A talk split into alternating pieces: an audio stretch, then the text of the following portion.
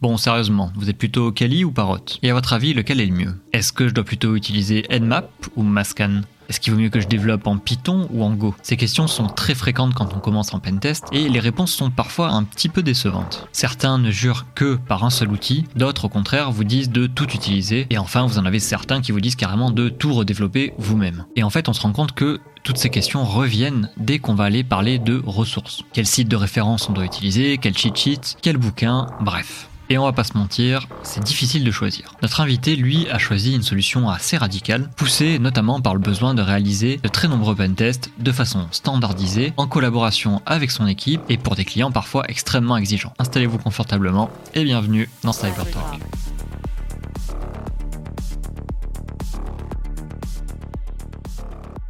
Troisième partie euh, sur les ressources et sur l'outillage. Et on va attaquer euh, directement par la partie outillage. Alors, est-ce que tu pourrais nous citer à peu près, sans trop trop rentrer dans le détail non plus, les outils et les ressources que tu utilises le plus souvent euh, dans tes pentests au jour le jour? Alors, bah c'est simple, il y en a à peu près 400-500, on a estimé hein, dans l'année 2022 que j'utilise différents, enfin que on, pentester, utilise différents. Donc je vais pas tous les lister.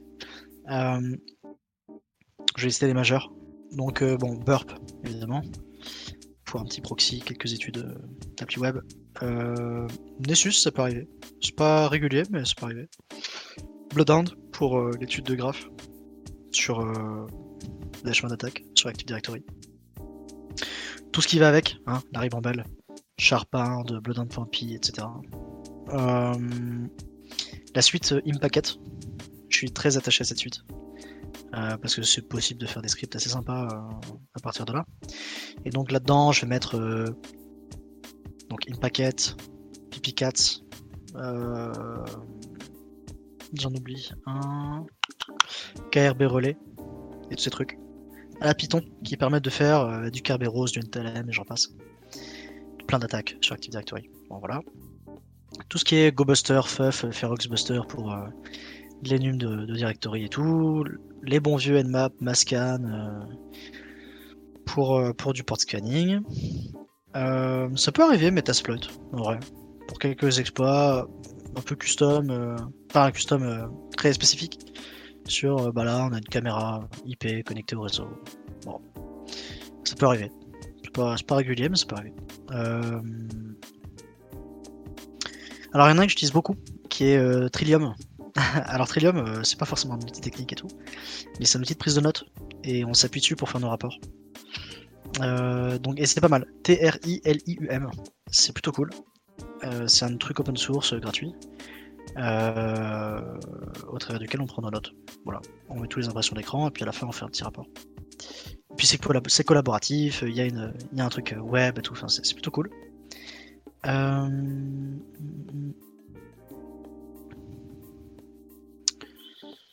Je dois en oublier des majeurs, hein. non mais c'est sûr, hein. parce que c'est très difficile de faire la liste là comme ça. Hmm. On nous dit CME. Je l'ai vu hein, dans, le, dans le chat, quelqu'un ouais, je l'ai vu dans le chat, hmm. quelqu'un a écrit euh, exec sur, euh, sur le chat. Alors, pour être tout à fait franc, euh, exec est un peu une alternative à pas mal de trucs que je fais sur, euh, sur Impacket déjà ou avec d'autres scripts. Donc Kerberoast, je le fais déjà avec Get User SPN, AsReproast, Get and Pay Quota avec un autre truc, les euh, GPP Password, pareil, avec un autre truc. Euh, bon, bah, euh, d'ailleurs, il faut plutôt utiliser LSASI plutôt que le module LSASI. Enfin bref, bon. Et en plus, j'ai pas mal de soucis parfois avec CrapMap Exec. j'ai du mal à, à, plonger dans le code. c'est particulier le, développement de l'outil. c'est très modulaire et tout, c'est vraiment cool. pour autant, bah, parfois quand j'ai un problème, pour revenir dedans, c'est c'est un peu une tannée.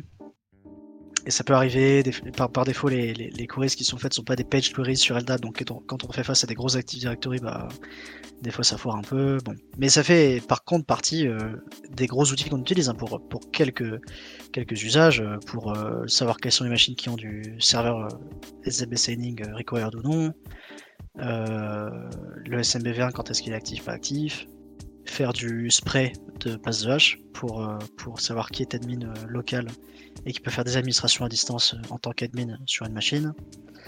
Donc, mais bon, voilà. Donc, je, je veux pas descendre l'outil, simplement, moi je l'utilise surtout en tant qu'alternative à quelques autres quand mes autres ils marchent pas ou inversement, quand ça marche pas sur CarPop Exec chez mes alternatives.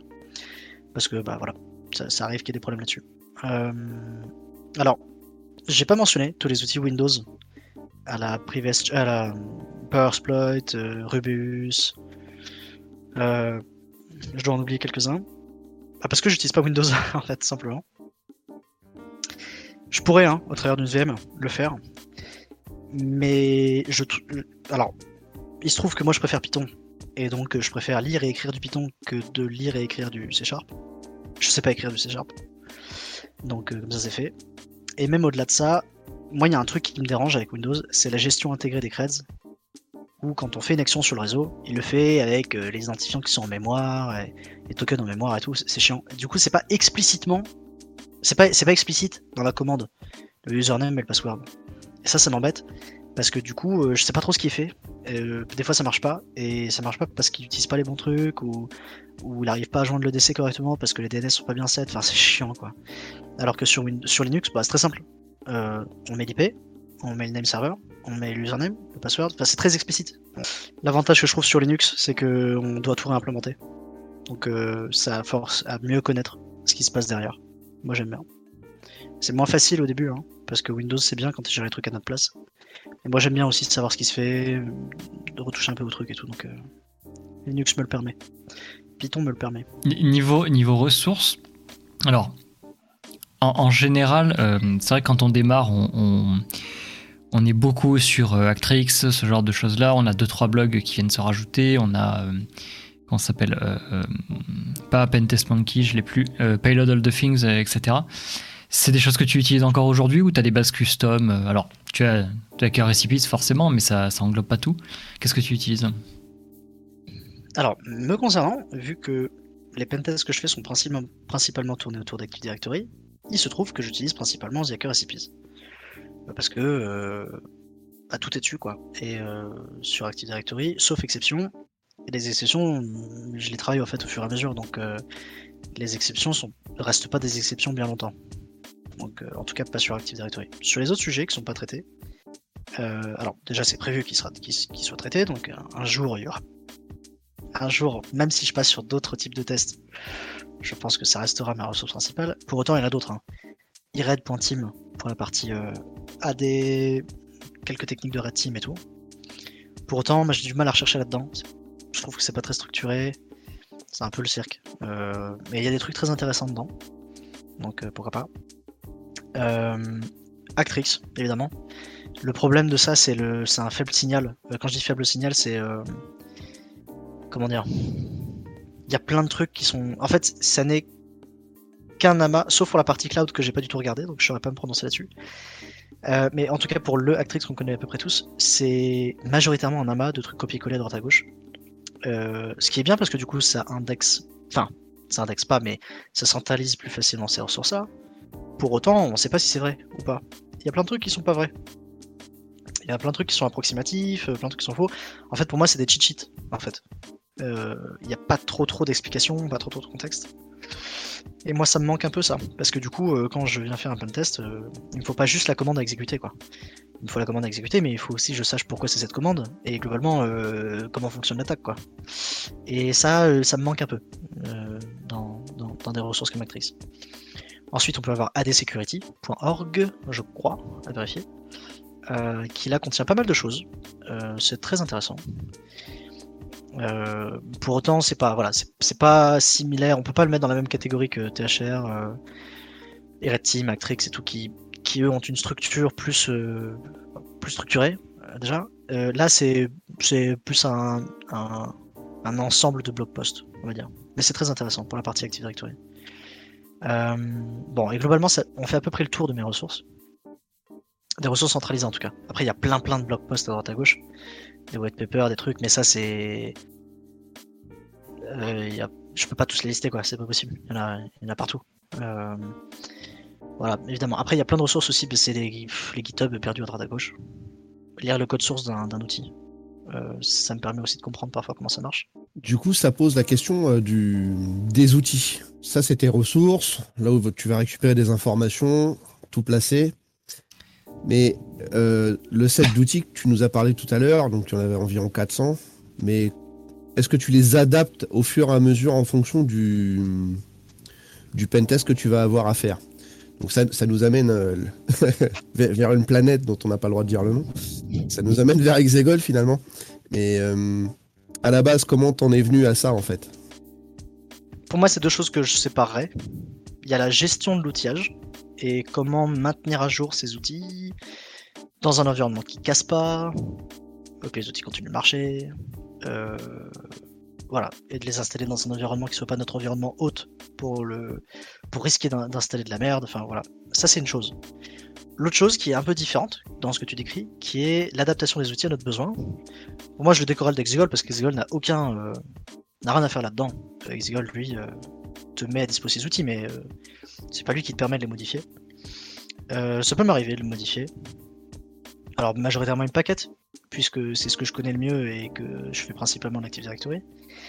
Euh, et donc, quand je modifie quelque chose que j'estime que d'autres peuvent utiliser, généralement je contribue et fais une pull request pour euh, proposer la fusion de, ce code-là dans le, projet. Alors pour le cas des d'Impacket, c'est un peu particulier parce qu'il se trouve qu'il y a beaucoup beaucoup de contributions, beaucoup de merge, et donc du coup je propose un fork maintenant depuis quelques jours euh, à moi qui est rattaché à Exegol, mais c'est une exception la plupart du temps, quand je vais modifier des trucs sur des outils parce qu'ils marchent pas dans mon cas ou pour ajouter des fonctionnalités, je vais proposer une pull request et en espérant qu'elle soit implémentée dans euh, cet outil. Et tant qu'il ne l'est pas, euh, si j'estime que c'est assez intéressant pour les autres, avant qu'elle soit intégrée dans l'outil, je le fous dans l'Exegol pour que les utilisateurs d'Exegol aient avant les autres cette fonctionnalité. Mais il n'y en, a pas, en a pas 50 quoi. C'est une paquette. Euh, qu'est-ce qu'il y a d'autre? Bloodhound avec des custom queries. Bah, et puis deux trois trucs à droite à gauche que je dois oublier. Voilà. Euh, et ensuite, bon, il y a tout le sujet de la gestion de ces 400-500 outils qui là pour le coup est pour moi différente et est à décorréler. Et pour répondre à la question, euh, Exegol c'est log.exe en vert. Est-ce que c'est un hasard? Oui. Est-ce qu'il y a une doc de la lib packet ou c'est juste à force de lire du code source? Euh, je suis en train de travailler sur une documentation qui s'appelle, qui s'appelle non, enfin qui est sur tools.zihacker.recipes. Euh, il y avait notamment BlackWasp qui m'avait aidé à documenter certains scripts. A fait un appel à contribution là-dessus, s'il y a des gens qui sont tentés d'aider à documenter ce truc. Parce que Impacket, c'est à la fois des scripts, des exemples, donc euh, get SPN, ticketer, get tgt, get tous ces trucs, mais également la doc de la lib, qui elle est un peu différente. Euh, et qui est euh, qui sera un vrai challenge. Donc s'il y a des gens qui sont intéressés par aider euh, à contribuer là-dessus et voire même s'appuyer sur JetGPT pour pour écrire des docs, hein, faites-vous plaisir, hein, ça se fait. Hein. je sais plus qui m'avait envoyé ça, mais on est venu me pinguer en me disant il y a peut-être moyen d'utiliser ChatGPT pour automatiser un peu la création des documentations pour une paquette. Donc ça peut se faire. Pour autant, la documentation est toujours pas aujourd'hui complète. Loin de là, on en est aux prémices mais il n'existe pas d'alternative. Donc de la même manière qu'il n'existait pas de documentation sur Mimikatz et que on l'a faite sur tools.zaker.recipes, donc que j'appelle Zaker Tools, bah là on fera pareil sur une paquette. Voilà. Sur Ubeus par exemple, vu qu'il y a une très belle documentation sur Ubeus, il n'y aura pas la nécessité de le faire. CrampUp Exact non plus, ils gèrent leur propre documentation. Mais sur des projets qui n'en ont pas et qui sont trop utilisés pour euh, ne pas en avoir, euh, on le fera. On étant le moi plus les gens qui euh, qui souhaitent également perdre du temps à ce genre d'activité. C'est ça. ok, impeccable. Alors, juste avant d'enchaîner de, sur Exegol, parce que je pense qu'il y en a qui ne connaissent pas, ça doit encore exister. Est-ce que tu peux nous résumer Exegol en, deux secondes? Ouais. Exegol, c'est une réponse, une solution à une problématique euh, sur laquelle on a mis le doigt d'un design euh, pas bon chez Kali Linux, Parrot, etc. Euh, toutes ces alternatives, tous ces trucs, c'est des systèmes d'exploitation. On les installe sur notre machine, on les installe dans une VM, mais ça s'arrête là. Ils proposent ce framework, ils proposent cet OS.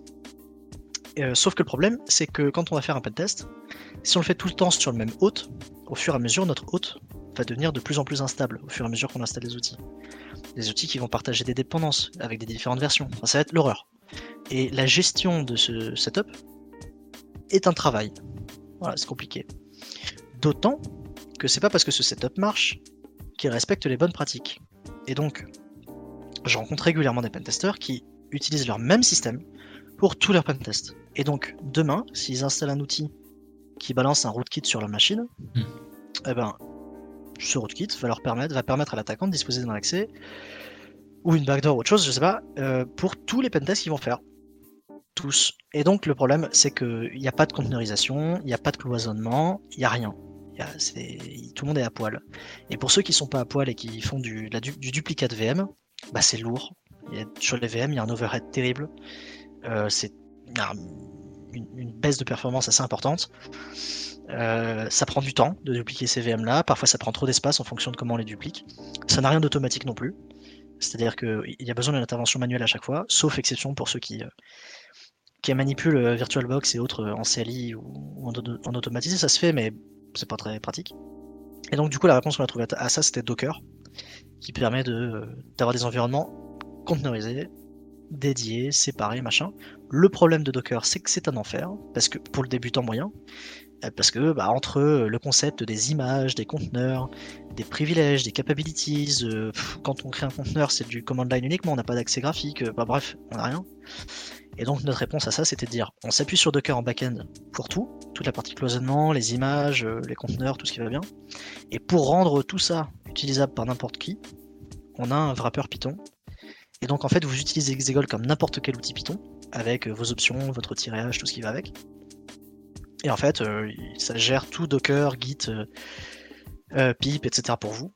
Et donc, euh, en fait, aujourd'hui, Exegol est un, un ensemble d'outils avec des images Docker qui peuvent être déployées en conteneur, avec un wrapper Python autour de tout ça qui permet de créer des conteneurs avec du partage de- de- de- d'interface graphique, avec euh, du partage de réseau, d'interface réseau, avec des capabilities, avec tous ces trucs, mais euh, sans avoir euh, à traiter de toute la doc Docker qui est un peu infâme, avec des ressources pré-téléchargées, avec voilà, il y a plein, plein, plein, plein de trucs. Mais l'idée, c'est simplement d'apporter une solution au design qu'on trouve raté, qu'on a habituellement, et donc de permettre aux pentesters de faire des pentests dans des conditions de sécurité, Mhm. dans, conteneurisées, dédiées, séparées, sans bouffer en performance, sans bouffer en user experience, et même d'aller un peu plus loin et de proposer des solutions plus efficaces et efficientes aux utilisateurs. Donc par exemple, euh, moi demain quand je vais sur un pentest interne, j'ai plus besoin de me rappeler des arguments des options des différentes commandes, parce qu'il y a un historique pré-rempli dans Exegol. J'ai plus besoin de télécharger l'ensemble de mes outils, parce qu'ils y sont déjà.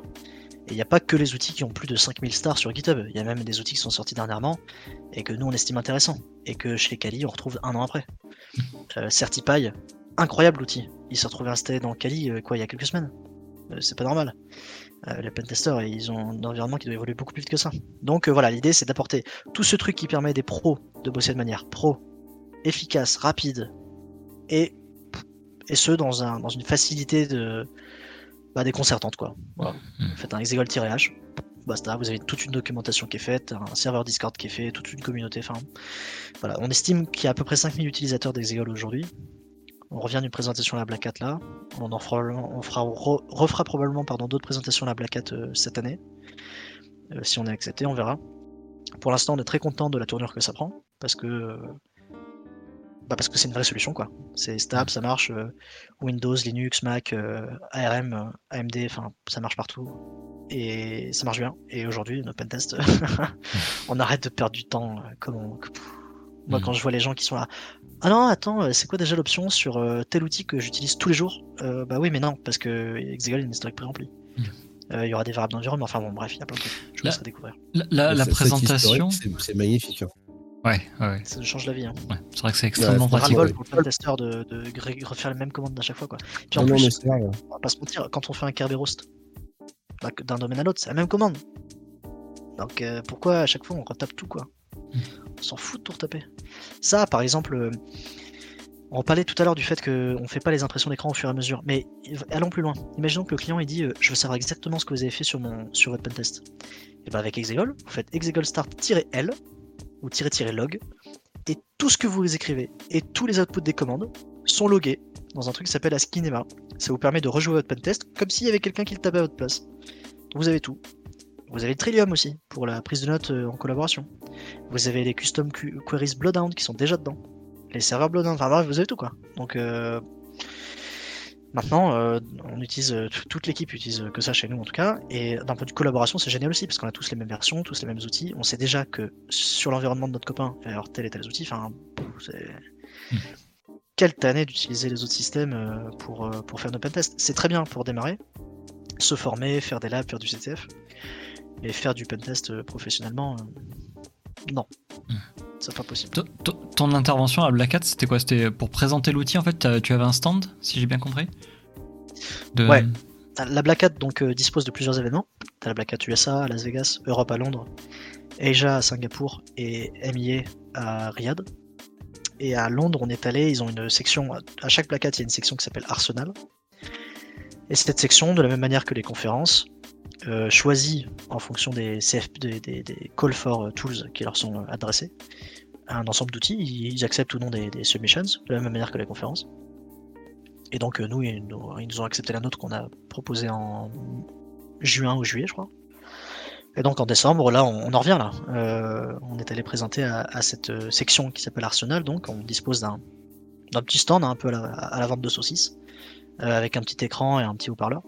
Et on présente simplement le truc. Ce que je vous ai dit là, avec quelques slides, et puis ensuite on fait de la démo quoi. Et un ah, par exemple, un moyen qui a été de montrer que c'était très facile et en même temps que ça permettait de bosser de manière pro, on a fait à la toute fin un espèce de speedrun sur une machine euh, avec The Box pour montrer encore une fois que c'était utilisable facilement, rapidement et tout. Je crois qu'on avait fait du. On est, tombé les 8 minutes, je crois, hein, sur euh, Forest.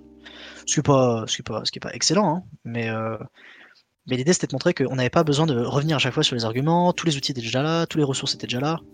Et globalement, demain, si vous êtes compétiteur sur Xbox et tout, euh, franchement, c'est pas pour faire de la pub à mon propre, à mon propre truc, hein, mais utilisez-le parce que vous allez gagner un temps fou. hein. Mm. Et puis si vous faites pas de la compétition et que vous avez simplement envie de, de bosser professionnellement et de d'assumer que vous, vous faites vos tests correctement, euh, trouvez une autre solution. Que soit Exegol, soit autre chose, mais dupliquer des VM à chaque fois, c'est pas possible. Et faire installer une Kali Linux comme euh, euh, euh, système d'exploitation haute, c'est pas viable, c'est pas possible. Donc voilà, j'invite les gens qui, utilisent pas ce genre de solution aujourd'hui, qui, sont sur un OS haute, sur de la duplicate VM, etc., à repenser un peu leur façon d'utiliser leur système. Je suis pas sûr qu'on ait une grande crédibilité à donner des conseils à, notre, à nos clients si nous-mêmes on respecte pas un minimum de sécu. Demain, si je veux rentrer dans une grosse boîte, euh, une de mes targets ce serait les pentesters de cette boîte parce que euh, ils utilisent tous des outils des libs personne audite. Dans les 500 tools, il y en a 90% qui sont open source. Mais est-ce Hmm. que vous avez vraiment audité les codes sources de ces, de ces, de ces programmes, de ces scripts et les librairies euh, dépendantes? Parce qu'il y a ça aussi. hein. Voilà, donc je dis pas qu'Exegol fait cet audit, hein, pas ce que je dis. Simplement, il vous permet de les faire tourner dans des conteneurs dédiés à votre client. Client A, client B, client C, chaque conteneur avec ses bons paramètres et tout. Donc euh, bon, voilà, c'est une solution parmi d'autres. Mais euh, si il y en a qui cherchaient ce genre de solution, bah, sachez que ça existe. Co- comment ça se passe pour tester les outils? En fait, tu testes les outils en amont en, dans, en sandbox ou? Enfin, puisque tu, tu nous parles de librairies euh, tiers en fait qui peuvent être dangereuses. Donc, com- comment ça se passe pour toi en fait euh, ces tests? J'ai pas de solution à ça malheureusement. J'ai pas la possibilité. Aujourd'hui, euh, on peut pas. J'ai pas de solution pour auditer euh, les codes sources à la recherche de codes malveillants et tout.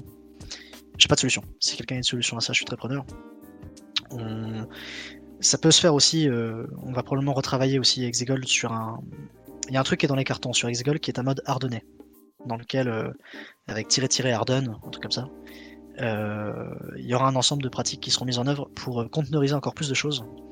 Pourquoi pas, par exemple, appliquer des règles de firewall pour que l'ensemble de vos outils ne sortent pas sur Internet Pourquoi pas Ce qui est un mode qui peut empêcher hein, certains outils de fonctionner, pour autant, c'est, ça peut être l'intérêt du mode Harden.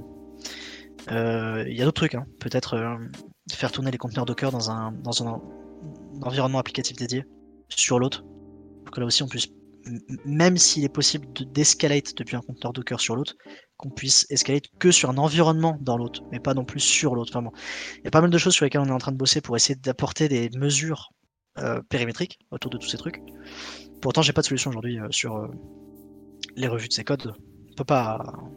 C'est pas réaliste de penser qu'on puisse faire une revue exhaustive de l'ensemble des codes sources de ces applications, de ces 500 outils, c'est pas possible. Donc il faut qu'on fasse notre maximum pour limiter euh, la propagation d'un potentiel euh, problème, son impact sur notre hôte, son impact sur les données des clients. Par exemple, si vous foutez toutes les données clients au même endroit, bah, un accès et c'est mort quoi. Vous avez tout perdu. Ou toutes les données euh, leak.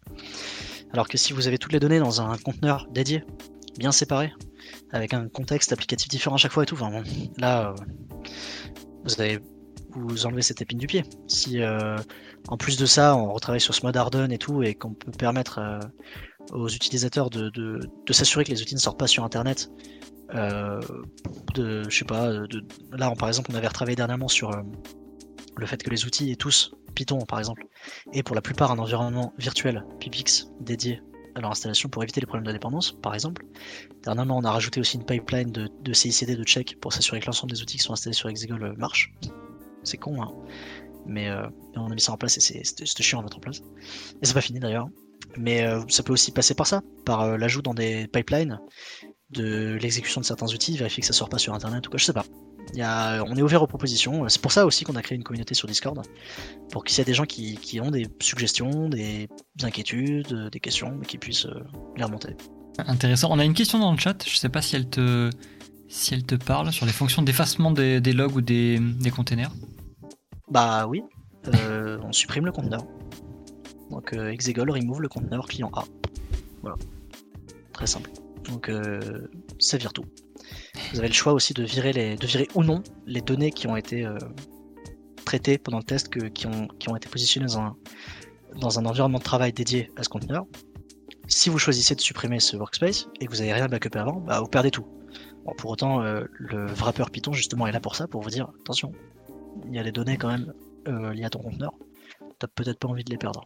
Hmm. Donc il vous donne la possibilité de garder ou non.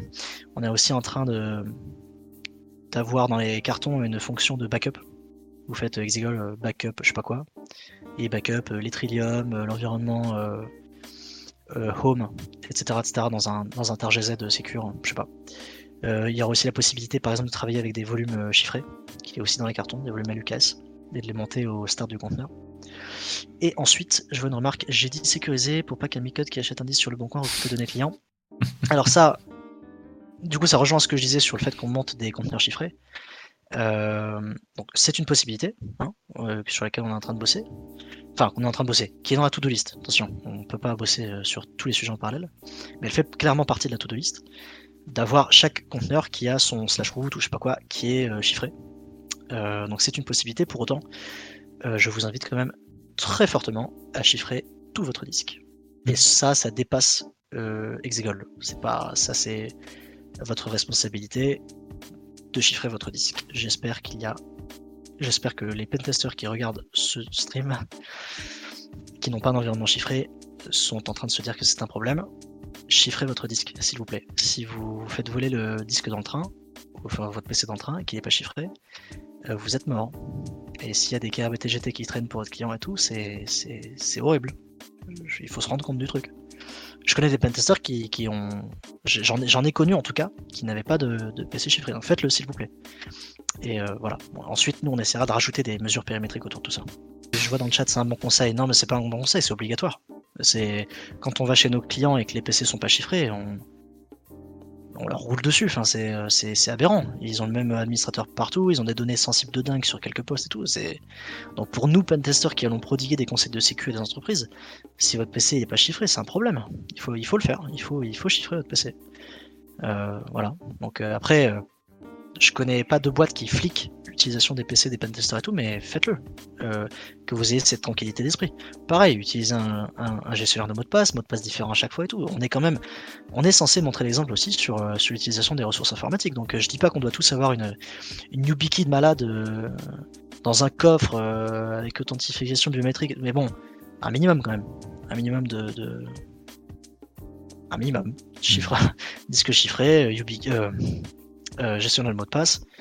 Euh, et, et, à chaque fois que vous faites un pentest, vous faites dans un, environnement euh, dédié, séparé, euh, pas des historiques partagés, pas des, des environnements de données partagés. Voilà, séparez un peu votre truc et que vous soyez droit dans vos basques. Alors, je, je- vais passer sur des, questions un petit peu différentes. On en avait certaines sur euh, bah, pas mal sur l'Active Directory et les, outils. Après, on commence à arriver à court de temps, donc ça va être un peu compliqué. Euh, Peut-être qu'on se refera un, épisode pur Active Directory, ça pourrait le faire. Pardon. Euh, J'ai une question par contre sur la partie ressources. Donc toi, tu nous disais que tu utilisais pas mal bah, ton, ton Hacker Recipes et puis d'autres notes à côté. Est-ce que pour autant, chez Capgemini et avec ton équipe, vous avez une base de connaissances qui est euh, partagée entre vous et qui est propre à, à l'équipe plus qu'à toi en tant que personne Et surtout, alors si c'est le cas, est-ce que euh, vous l'alimentez en faisant de la veille techno et plus que de la veille techno, même de la veille, j'ai envie de dire, de, de menaces émergentes, des 0D, etc.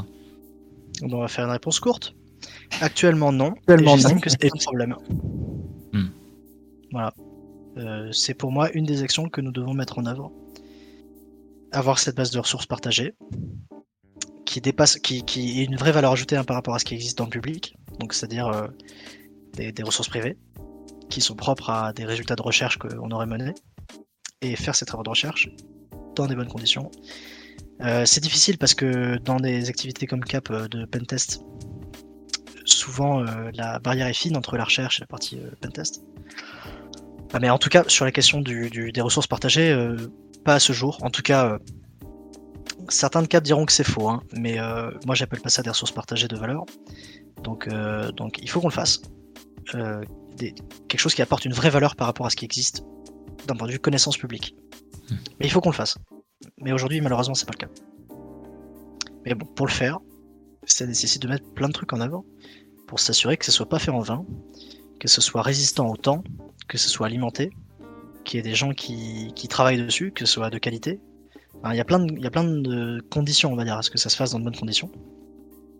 Donc voilà, c'est les quelques initiatives qu'il y a eu jusqu'à présent pour, faire ça n'ont pas respecté ces conditions et donc euh, malheureusement n'ont pas résisté aux différents changements d'équipe, euh, au temps et, et à l'obsolescence de certaines techniques. Hmm. Alors c'est une question qu'on avait déjà posée alors à pas mal de monde au final. euh, L'épisode avec euh, Podalirius était intéressant là-dessus aussi. On parlait de la, veille et de la recherche de, de 0D. Est-ce que ça avait un intérêt de garder un espèce de catalogue secret de techniques ultimes, etc. euh, quand tu es en pentest On avait eu de, quelques éclaircissements là-dessus. Toi, tu te situes où par rapport à ça? Est-ce que tu, penses que ça vaut le coup pour une boîte qui fait du pentest d'avoir le catalogue de la mort avec des 0D ou des techniques qui sont que chez vous pour aller chercher de l'avantage compétitif, des contrats euh, spéciaux, tu vois, enfin un avantage à ce niveau-là? Aucun intérêt. Voilà, c'est simple. Une boîte qui fait du pentest, c'est pas son job. Pas à mon sens. Si à la fin du rapport, elle dit Ah, on vous a pété à cause d'une 0D, euh, c'est bien, mais c'est pas du pentest. Euh, ou alors, euh, faut vraiment s'accrocher pour donner les preuves euh, d'exploitation et ce que je précisais tout à l'heure sur la transparence dans la réalisation des tests, mais ça n'a aucun intérêt. Par contre, attention, dans une boîte qui fait du red team, là oui. Là oui. Là d'accord. Ok. Parce que là, vous allez stimuler des équipes de défense. Là, vous allez simuler des vrais attaquants. Vous n'allez pas essayer d'être le plus exhaustif dans les vulnérabilités existantes, connues, etc. Non, non, non. Donc Red Team, oui. Mais dans une boîte qui fait du, Mais dans du- une boîte qui fait du pentest, non. D'accord, mais si t'es en Red Team, par exemple, euh, la 0D, tu la discloses ou tu la gardes pendant 6 mois pour l'exploiter à chaque fois? Dans le cas où tu en trouves une, c'est ça, de 0-2 Hmm. Alors, ça dépend. Donc, si c'est ce que je disais tout à l'heure, tu es dans une boîte qui fait du red team, ça peut avoir un intérêt de la conserver. Alors, mon avis là-dessus, il est un peu particulier. Enfin, c'est qu'il n'y a pas de réponse euh, parfaite à cette question. Parce que, à la fois, si on la publie euh, correctement, avec les bons canaux euh, via les éditeurs, qui eux-mêmes font redescendre dans leurs utilisateurs les, correctifs, etc., c'est très bien pour euh, l'ensemble du marché. Pour autant, l'ensemble du marché ne nous rémunère pas par rapport à cette recherche. Et on n'a aucune raison de continuer à la faire. Ça ne peut pas survivre. On ne peut pas continuer à faire de la recherche euh, euh, gratuitement. C'est pas possible, ça marche pas. Ou alors il faut des subventions de je ne sais quoi, mais euh, ça ne marche pas. Donc il faut trouver quand même un modèle de rémunération. Sinon la recherche s'éteindra. Et sur le court terme, on aura réussi à contribuer à une montée de niveau, mais ça ne marchera pas sur le long terme vu que l'équipe qui a produit les résultats de recherche ne peut pas, ne peut pas survivre vu qu'elle n'a rien, elle ne gagne rien. Donc si on veut faire la, la vision long terme à mon sens, c'est d'avoir un modèle qui marche d'un point de vue business pour que l'équipe recherche subsiste, qu'elle continue d'exister et qu'elle continue de chercher, que in fine ça produise quelque chose pour l'ensemble du marché, mais que quand même on trouve un moyen de rémunérer tout ça, de rémunérer cette équipe qui produit ces résultats. Ce que moi j'ai identifié comme euh, méthode pour le faire, c'est une méthode euh, hybride, c'est-à-dire pourquoi pas que les 0D par exemple servent sur l'année ou 6 mois, en fonction de si on estime que d'autres qu'elle été très facile à trouver ou pas forcément, je sais pas. Mais on la garde un peu et on la fournit par exemple pour la partie Red Team. On ne la publie pas, rien là-dessus. Et c'est la partie Red qui s'en sert justement pour simuler les équipes de défense face à des menaces qu'ils ne connaissent pas. Euh, pour voir aussi leur, capacité à détecter des choses qui ne sont pas connues à ce jour. Comment ils réagissent face à l'exploitation de trucs pas connus. Euh, voilà, tout, tout, ce truc. Euh, et ensuite, une fois que ce délai de 6 mois ou un an est passé, contribuer au, à la montée en maturité du, de la sécu, du marché de la sécu, du marché de l'informatique. Mais le problème, c'est que si on le fait tout de suite, c'est beau, mais un, bah, ça veut dire qu'on se tire une balle dans le pied avec ce qui pourrait alimenter notre travail de, de Red Team, parce que ça veut dire que la Red Team, elle va s'appuyer sur quoi? Que des techniques de bypass. C'est dommage. Euh, les attaquants, ils font pas ça. Hein. Les attaquants, ils font pas que du bypass, ils font du 0D aussi. Hein. Donc, euh, si on veut vraiment faire notre taf de red team de stimulation d'attaque et de stimulation d'équipe de défense, il faudrait avoir de la 0D.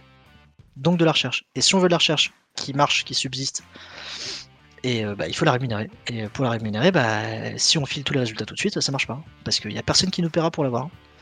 Donc, à mon sens, c'est le meilleur fonctionnement. Sur le court terme, d'en bénéficier pour rémunérer l'équipe, donc c'est-à-dire au travers d'activités de Red Team, et d'avoir une cote part, on va dire, de la Team qui servent aux travaux de recherche.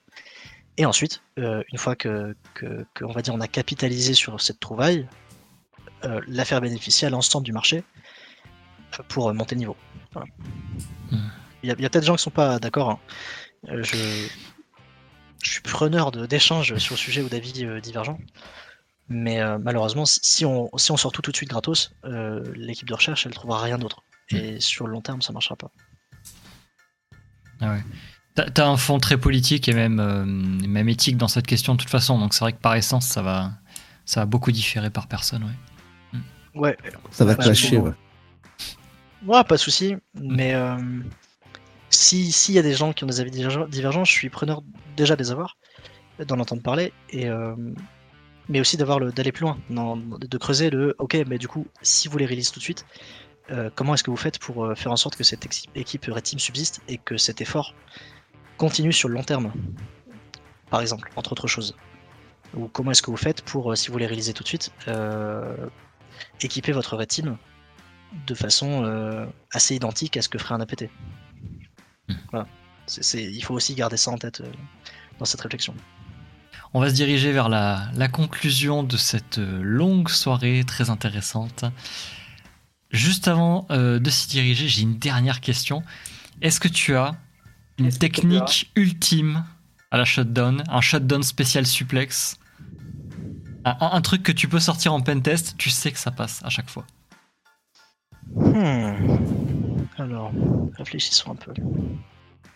Attitude adjustment ou un you can't see me? Quoi? You, you Can't See Me. Tu connais, connais pas euh, John Cena? Alors attends, je réfléchis à la technique. Pendant une période, c'était. Euh, pendant une période, j'aimais bien le chemin de relier un contrôleur de domaine vers un deuxième. De downgrade l'authentification à un TLM-V1. Ou soit ça, soit d'exploiter la CVE 2019-1040 Drop the Mic pour euh, permettre le relais, on va dire, je, vais, je vais faire simple, pour permettre le relais du DC1 au DC2. Et par euh, ce relais, créer un compte machine, l'autoriser à se faire passer pour qui il veut auprès du DC relayé et se faire passer pour un administrateur du domaine auprès de ce DC. Très sympa, très sexy. Pour autant, euh, les découvertes et les retombées de la coercition d'authentification sur MS EFSR, aka Petit Potam, merde, je fais tomber une poubelle, euh, ont fait que ces techniques de coercition, on euh, se sont euh, réduites petit à petit. Et c'est de moins en moins possible parce que les clients corrigent de plus en plus ce, genre de trucs. Et puis on, ils patchent de plus en plus leur DC. Et chez certains clients, ils empêchent NTL MV1. Donc cette technique n'est plus trop d'actualité. Hmm. Maintenant, ce que j'aime bien, c'est DCS. Parce qu'il y a plein de chemins. Et notamment euh, ESC8. C'est très cool. Parce que euh, ce qui me fait marrer derrière cette technique, c'est que les euh, clients, pour beaucoup, quand ils ont créé leur ADCS, ils ont cliqué sur la case Web Auto-enrôlement pour avoir cette feature. Mais ils ne savaient pas pourquoi. Et ils se sont dit, bon, au pire, ça coûte rien, on clique, ça marche, voilà. Et bah sans le savoir, bam Ils se sont ouverts une porte qui s'appelle ESC8, enfin, qui a été nommée comme ça par les chercheurs euh, de SpectreOps. Euh, et c'est très cool, j'adore cette technique. Pour autant, ça marche pas à chaque fois, c'est très dur d'avoir la technique qui marche à chaque fois, il y en a pas Ouais. vraiment. Mais celle-là, elle- je l'aime bien, elle est cool. Ok, impeccable. Euh, mais c'est tu dois coercer une autre quand même. Oui, absolument. Oui, oui, oui. Mm. Euh, oui, oui, bien sûr. Tu dois coercer une autre quand même. Bien sûr. Alors après, ça se fait soit au travers de, de coercition directe, donc euh, pr- printer bug, petit potam, etc. euh, soit euh, euh, à base de poisoning et spoofing LLMNR, NBTNS, MDNS, Mm. DHCP, DHCPv6, ARP poisoning, euh, WebDAV, etc. Il y a de quoi faire. Il y a de quoi faire. Très bien. Eh bien écoute, c'est parti pour cette conclusion. Je vais te demander de nous raconter ta pire expérience, mais vraiment la- le pire souvenir que t'aies en, en pentest. Ou en team leader. J'en ai quelques-unes. Bah, tu sais quoi, je vais t'en donner une en pentest. Et je vais t'en donner une en hybride pentest, euh, pentest team lead. C'est un peu hybride. Alors, sur la partie pentest, euh, j'aime bien raconter cette histoire parce que c'est l'histoire qui est à l'origine de la création d'Exegol. Euh, je suis parti faire un test d'intrusion dans un hôpital. Et au fur, et à mesure- de mon test, ça se passe bien. Et je me dis, bah tiens, je vais installer tel outil pour faire telle attaque. Et euh, bon, je l'installe, sauf qu'il marche pas. Je sais plus ce que c'était, c'était peut-être euh, Icebreaker, je crois, si ce truc existe. Ça me dit quelque chose, Icebreaker. Ou Ice Killer, je sais plus. Et euh, un truc, une espèce de truc automatisé Active Directory chelou, c'était bizarre. Et ça m'étonnait pas que ça marchait pas, quoi. Donc bref, j'installe, ça marche pas, et je me dis, bon, bon, ok, je vais le désinstaller. Donc je le vire. Sauf que ça avait complètement foiré toutes mes dépendances. Il n'y a plus rien qui marchait. Du coup, je fais oh là là là. J'avais commencé le pentest depuis pas très longtemps. hein. Donc, euh, il y avait encore quelques grosses erreurs que j'ai pu faire euh, à ce moment-là, et celle-là en fait partie. APT, Purge Python. J'ai viré toute l'install de Python sur mon système. Donc, euh, c'était pas la meilleure décision à prendre. Mais c'est bien, c'est bien, ça on apprend. Ah, c'était pas la meilleure. Dur, dur. Bref, je gère tout. Et euh, sauf que ce que je ne savais pas, c'est que la, une grosse partie du système d'exploitation s'appuyait sur Python. Mm. Pour plein de trucs. Et c'était transparent pour moi, je savais pas. Et donc je fais, oh merde, euh, bon, il y a plein de trucs qui déconnent. apt installe Python. apt requires Python. tu installes Python. Je me dis, ah bah, c'est curieux ça quand même. Sauf que vu que j'avais fait un purge, j'avais tout viré. Et donc, je m'amuse à faire du dpkg install dans tous les sens des trucs. Ah, c'était horrible. Mais j'y arrive pas. Et mon système, il était éclaté. Il n'y a plus rien qui marchait. Plus rien. J'étais au milieu de mon pentest. Donc, 17h, je me retrouve devant mon PC qui marche pas. Le client juste à côté qui vient, qui dit Ça va, tout comme vous voulez. Vous sortez bien sur votre pentest. Je fais avec un flegme absolu. Mais bien sûr, tout va bien. Allez, sur ce, je vous dis bonne soirée et à demain. Je rentre à l'hôtel Ah l'arnaque. j'ai passé toute la nuit. Alors en soi, tout s'était bien passé dans la journée. Ça aurait été une arnaque si j'étais pas arrivé le lendemain matin avec un système fonctionnel. Hmm. Donc, chargez-moi de faire ce qu'il fallait dans la nuit pour tout resetup. Sauf que je vous laisse imaginer avec une connexion d'hôtel moisi, la réinstallation d'un système et de tout, tous les outils, toutes les confs, tout ce qui va avec, ça, prenait, ça prend des heures. J'avais l'habitude de le faire déjà parce que tous les 6 mois je réinstallais ma Kali parce que justement ça marchait plus à cause de conneries comme ça. Et puis ce jour-là, 7h du mat, j'avais 2 heures de sommeil, je vais chez le client et ce jour-là je me suis dit plus jamais je me retrouve dans un truc pareil. Plus jamais. C'est hors de question. C'est mort. Et c'est comme ça que j'avais créé le projet Exegol, qui au départ était euh, très très simple. hein. C'était un Dockerfile, basta. Et au fur et à mesure de, de- partager le truc avec les gens, euh, euh, c'est aussi pour ça que j'avais décidé de le rendre ouvert sur GitHub et collaboratif. Bah, les gens apportent leur avis, leurs critiques. Je m'appuie sur ce qui existe. les gens qui disent ouais mais Docker c'est de la merde. C'est vrai. On va faire un on va faire un wrapper Python du coup. et puis ton wrapper Python est codé comme de la merde. C'est vrai. du coup on va tout recoder. Ouais bah sauf qu'il manque des ressources. C'est vrai. Donc on va les faire. Voilà. Et donc euh, cette histoire un peu calamiteuse où j'ai passé toute la nuit euh, comme un galérien à tout refaire a donné lieu à cette solution où je me suis dit euh, cette année j'ai installé quatre fois mon système. Je veux plus avoir à faire ça. C'est- mort. Donc ça c'était une des pires histoires tech. Voilà. Et puis la joie aussi d'avoir fait un apt purge Python et sur le moment même d'avoir regretté amèrement parce que je me suis rendu compte en fait en le tapant en fait en le tapant de la sévérité du truc. Je tape apt purge Python, tu fais rentrer et c'est pas rien quand même, c'est pas anodin. Tu te dis euh, c'est peut-être euh, hmm, Peut-être une hmm, grosse connerie compris, ouais. Je suis pas sûr. hein. Je suis pas sûr du truc. Donc c'est instant regret. Et euh, voilà, je m'en souviendrai un moment. Et l'autre histoire un peu euh, que j'ai retenue, c'était pas la pire, mais elle m'a marqué Elle a confirmé, on va dire, le fait que dans les équipes euh, Pentest, en- dans ma priorité, c'est de chercher des gens avec un bon profil. Euh, Je devais aller chez un client un jour. Et euh, cette mission était à la fois un pentest interne, à la fois il fallait qu'on benchmark une espèce de solution d'EDR.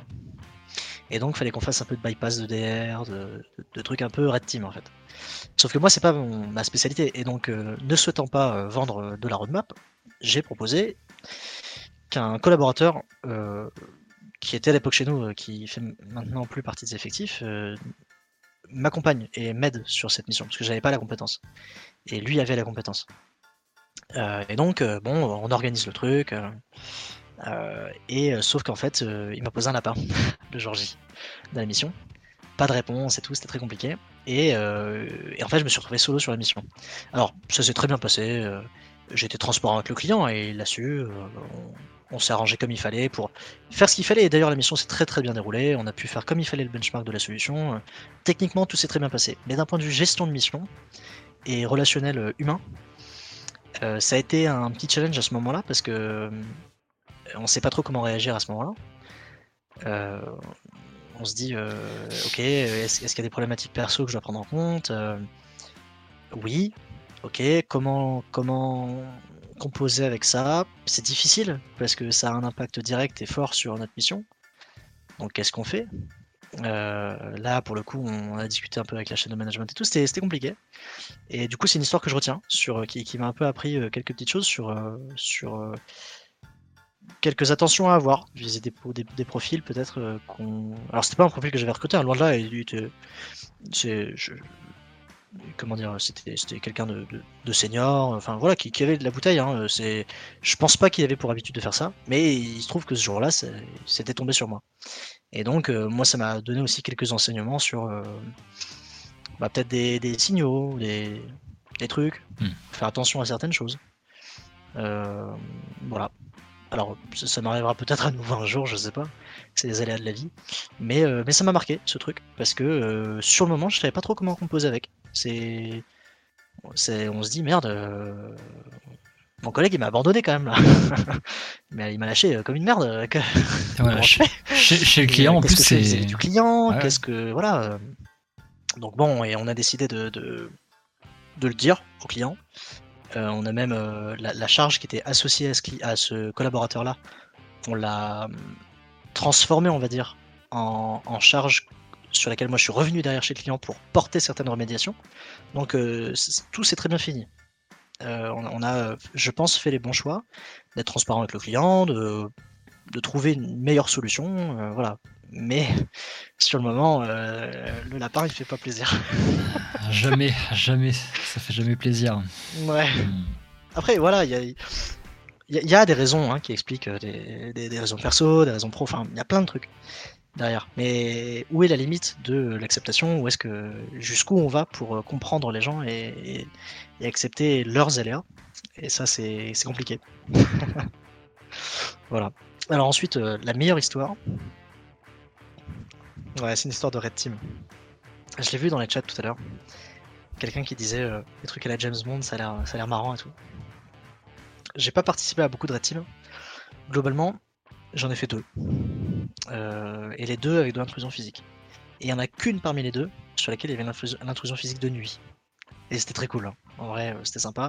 Je suis pas sûr que je le referai parce que, euh, en tout cas, avec un cadre différent, ça c'est sûr. Mais c'était, euh, c'était trop bien comme mission. C'était vraiment trop cool. Euh, ça, ça allait traiter d'intrusion physique, d'ingénierie sociale et tout. Et euh, l'histoire je me souviens, en tout cas sur ce Red il y en a, plein. hein. Je, pourrais, je, pourrais parler des heures de ce Red Team là. Euh, je vais essayer de vous faire une histoire un peu à la Darknet Diaries. J'étais, il, pleuvait un peu, il faisait nuit.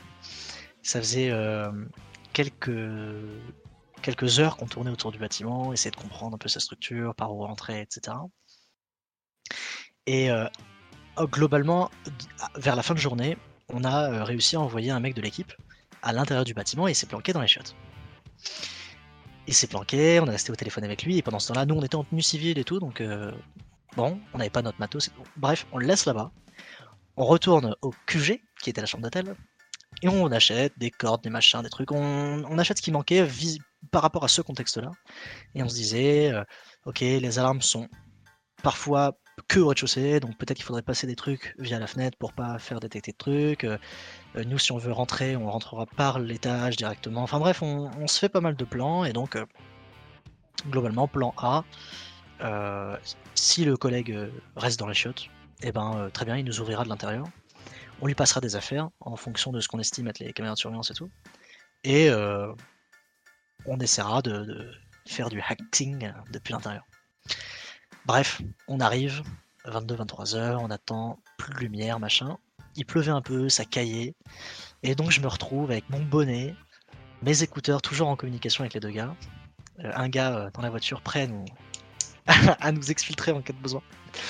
Et, le gars au chiottes. Et je suis pas dans un buisson, mais presque. Je suis vraiment collé à un espèce de buisson euh, à hauteur d'homme. En tout cas à hauteur de moi, c'est-à-dire 1m20. Et donc euh, planqué dans mon truc, avec mon gros sac à dos, avec toutes mes affaires dedans, mes Rangers, euh, mon, mon espèce de tri noir, enfin euh, c'est vraiment euh, tout ce qu'il fallait dans les, tout, tout- dans les poches, il y avait un paquet de Squirrel ici, un Raspberry Pi par là, un câble là-bas, enfin c'était le bordel.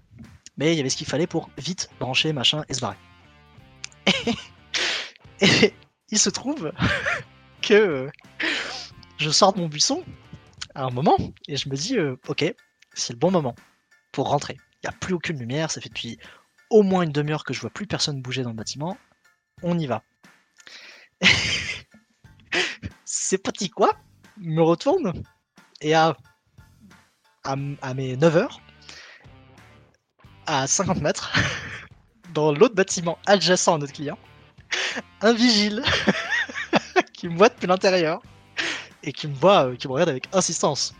Et euh, il se dit, mais qu'est-ce qu'il fait lui Et vous me croirez peut-être pas. Chacun se fait sa propre. Mais en tout cas, je ne vous mens pas, c'est très authentique ce que je suis en train de vous dire là. Du haut de mes 1m20, dans ma tenue aberrante, je suis allé voir ce vigile. Je me suis dit, c'est simple, c'est soit il a déjà appelé les flics je suis mort, soit il y a moyen de faire un truc. Et donc je vais le voir. Le mec me fait rentrer parce que j'étais sous la pluie, donc, mais suspicieux. Et, euh, et à ce moment-là, j'incarne le meilleur euh, Ozinter, euh, ingénieur social euh, qui existe en moi. et je lui dis euh, Ça va, vous avez vu personne? Oh là là, parce qu'ils nous ont dépêchés en urgence là. J'ai même pas le matos, rien là. Ils nous ont dépêché en urgence pour choper les mecs qui rentrent, euh, qui rentrent la nuit là depuis deux semaines, on n'en peut plus. Vous avez rien vu Ah. Je me suis dit, c'est simple, c'est soit je passe pour le plus grand des cons, Hmm. soit ça passe. Et là, et là, histoire de malade, le mec me dit, il me dit, non, j'ai vu personne ce soir, mais vous m'étonnez pas qu'il rentre depuis deux semaines. Les alarmes sont jamais activées. Et en plus, la fenêtre, la fenêtre donnant sur le jardin, est au moins un jour sur deux, je la retrouve ouverte. Super, merci mec. aux écouteurs, les deux gars, ils ont tout entendu. Et fallait imaginer la scène où moi, dans ma tête, je me liquéfie face à l'agent de sécu. Un vrai agent de Mm. sécu.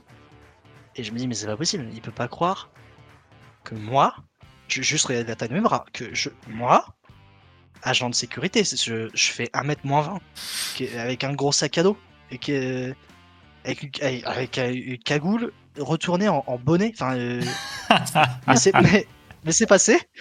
Et le mec m'a dit mais rentrez, oh là là, ils vous ont même pas filé de matos et tout. Il m'a proposé de prendre un café. Et faut bien imaginer que pendant ce temps-là, les deux mecs à l'oreille, ils ont hurlé de rire. bah oui, tu m'étonnes. Hurlé, hurlé. Et moi je me disais, c'est passé, c'est passé. Et pendant encore une demi-heure, on a continué à faire le tour du truc en se disant c'est pas possible. Le mec en fait, on l'a pas du tout brain. Il est en train de me prendre pour un con pour que je reste là le temps que les flics arrivent. Ah, On continue de faire le tour. On attend, on attend, on attend.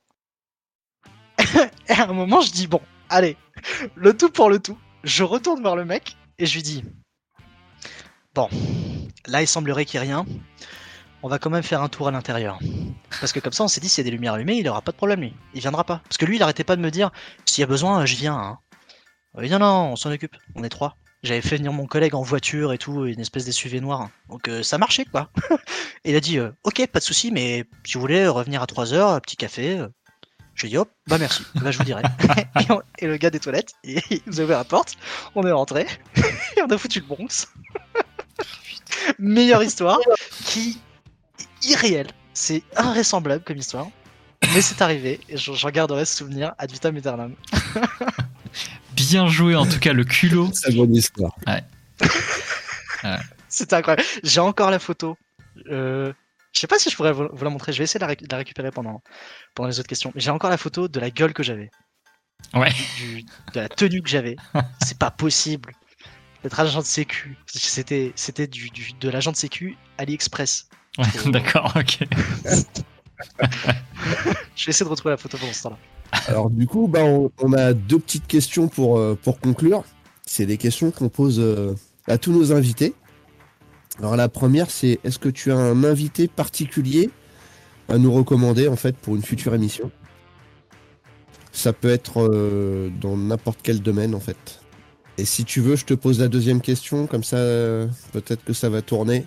Ouais. Et la deuxième question, est-ce que tu aurais trois derniers ultimes conseils aux nouvelles générations euh, de la cyber qui, qui vont te regarder ce soir? Et plus tard aussi avec les replays. Ok. Alors, déjà, un, j'ai retrouvé la photo. Ça va, y a rien, y a rien. Oh là là Oh, le, le cambrioleur quoi. C'est cadeau. On est d'accord Ouais, ouais, ouais, ouais. C'est pas. Ça passe pas ça, Non, mais c'est passé.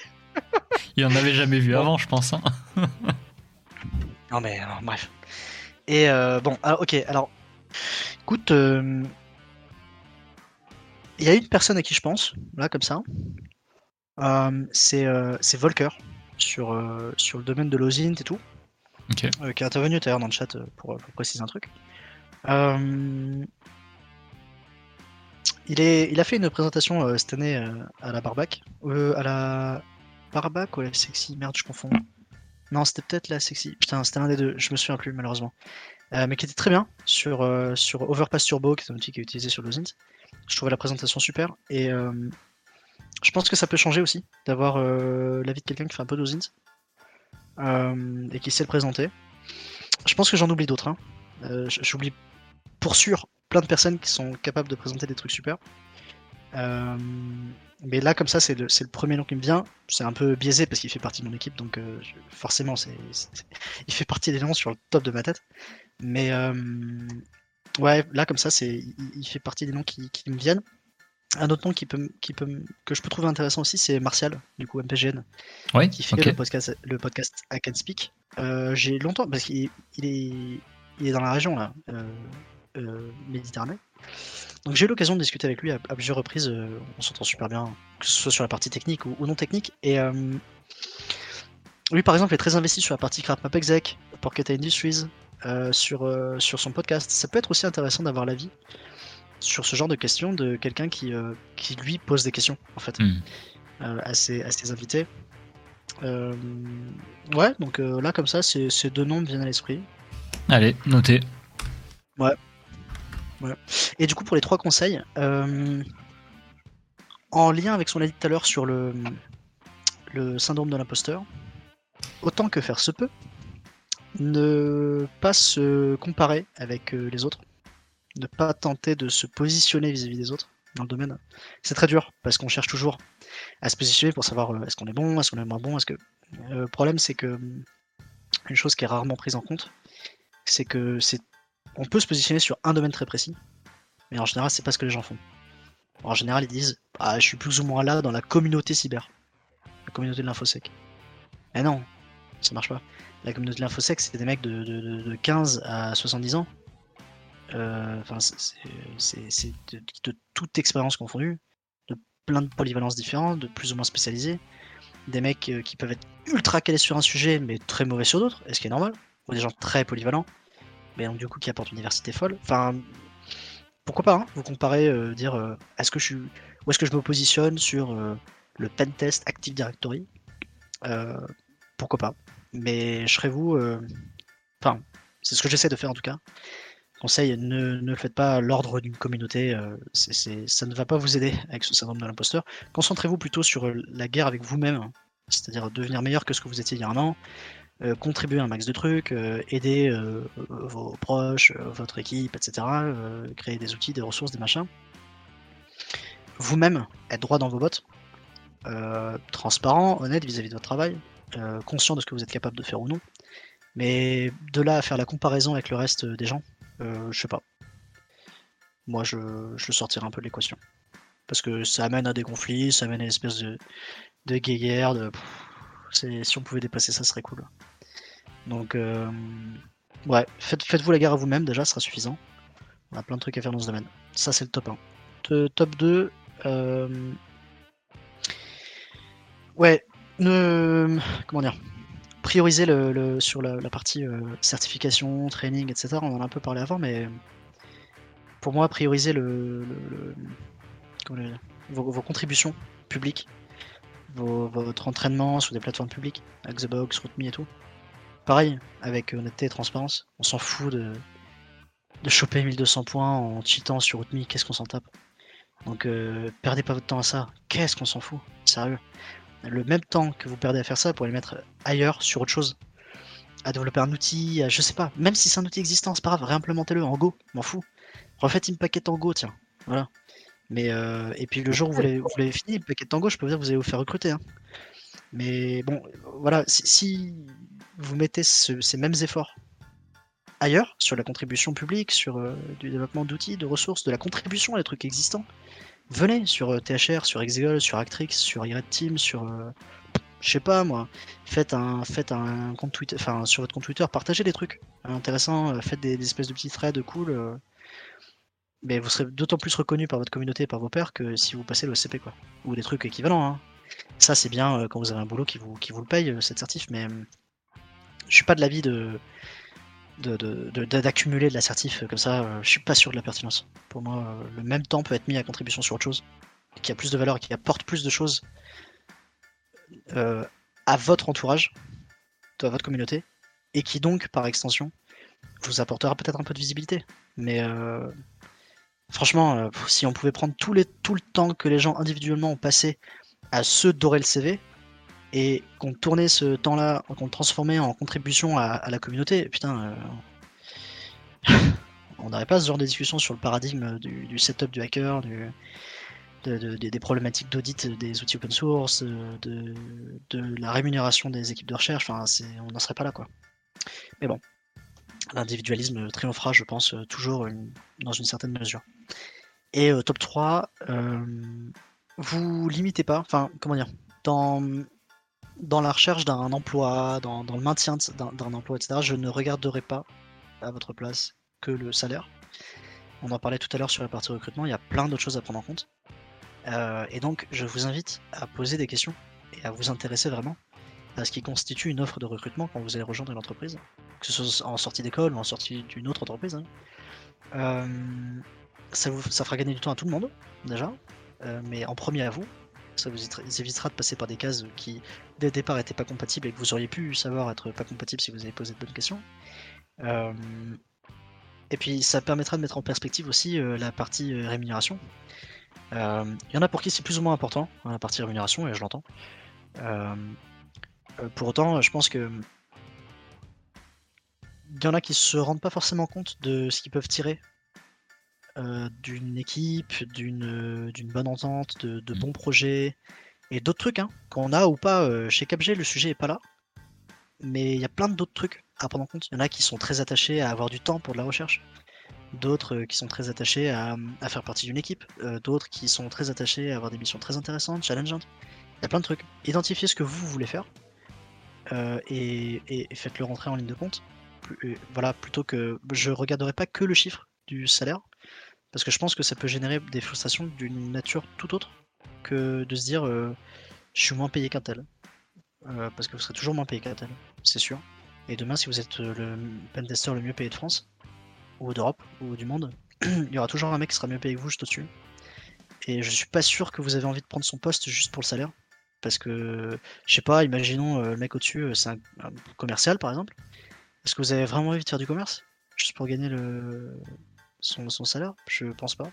Donc dans la même mesure, euh, je pense qu'il y a une réflexion à mener sur le pentest en lui-même. Est-ce que vous avez envie de faire dans le monde du pentest Plus ou moins technique, plus ou moins pilotage, plus ou moins euh, technique, red team, blue team, machin truc. Et en fonction de ça, le faire rentrer en de compte. Et pas oublier de poser ces questions. Euh, c'est important de parler du salaire, ça l'est, bien sûr, c'est pas, pas tabou. Euh, mais c'est aussi important de parler du reste. Et il y en a plein qui le font pas. Et je trouve ça dommage. Parce que du coup, ça amène à des frustrations qu'ils auraient pu éviter. euh, et puis peut-être que du coup, ils loupent des opportunités qui auraient pu leur rendre, euh, euh, les rendre plus heureux sur le moment. Donc, ouais, voilà, ce serait mon troisième conseil. Il y a beaucoup de beaucoup d'écoles et tout qui mettent l'accent beaucoup sur le salaire à la sortie et tout, mais il n'y a pas que ça. Donc voilà, ce serait mon troisième conseil. Très bien, impeccable. Bien écoute, on arrive à la fin de cette longue interview, toujours aussi intéressante.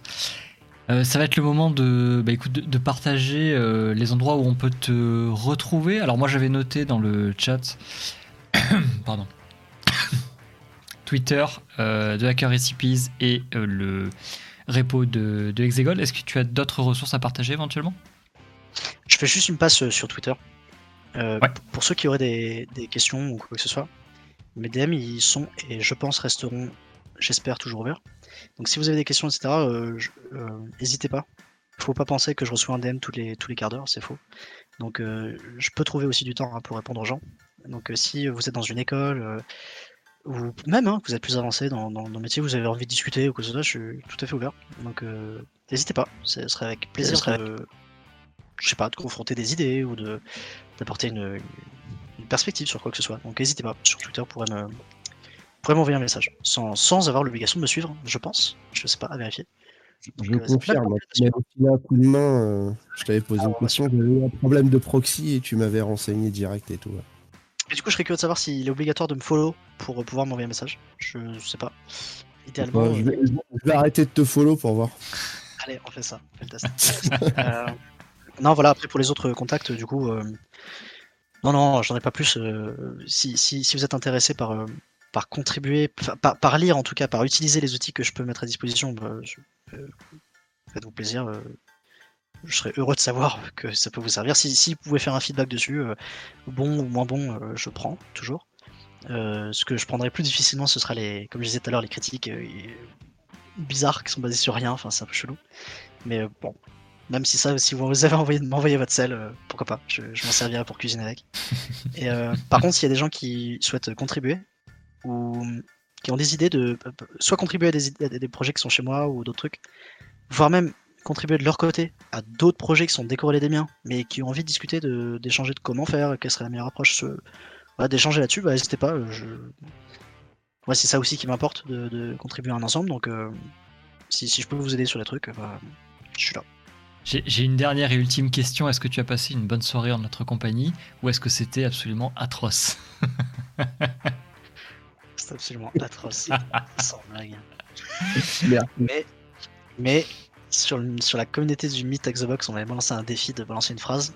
Très bien. C'est fait. Ah ouais? Ok. Voilà. Ah, je l'ai pas, je l'ai pas capté. vers la fin. Et euh, non, euh, pour répondre à une question hyper importante que j'ai vue dans le chat, pronostic sur euh, France-Maroc demain, Mhm, mhm, mhm. j'en ai pas. Mince. Donc ensuite, euh, question suivante, euh, j'ai passé une très très bonne soirée avec vous, c'était un vrai plaisir. Bon. C'est une super initiative que vous avez. Super. Euh, je trouve ça très cool de pouvoir prendre le temps de creuser ces sujets. On en avait discuté ensemble, mais euh, les, les débats qu'on a entre experts euh, ou connaisseurs d'un sujet, je trouve ça parfait, c'est super. Pourtant, c'est aussi par- parfois bien aussi de prendre le temps de creuser certains sujets et de creuser les avis que certaines personnes ont sur un ensemble de domaines. Donc euh, voilà, c'est- je trouve que l'initiative est parfaite. Euh, c'est- ça va dans le même sens que, que d'autres podcasts existants. Enfin, je trouve ça vraiment très très cool. Donc euh, bravo à vous pour, euh, pour, pour cette organisation et tout. Bon courage pour le montage aussi. Et, euh, et next step, pour, pourquoi pas mettre en place des, des débats, du coup, pour faire suite à, à ces réponses qui sont restées sans contestation. Euh, Peut-être hormis le chat, mais euh, pourquoi pas confronter un peu des idées différentes. C'est vrai, c'était. moins profond, du coup, mais ça, ça peut être pas mal. Mhm, À c'est- voir si ça peut intéresser vos, vos- j'allais dire téléspectateurs, putain. presque, presque. Après un coup de vieux, là, direct. Ah merde. Spectateur tout court. hein. Merde, Vos viewers.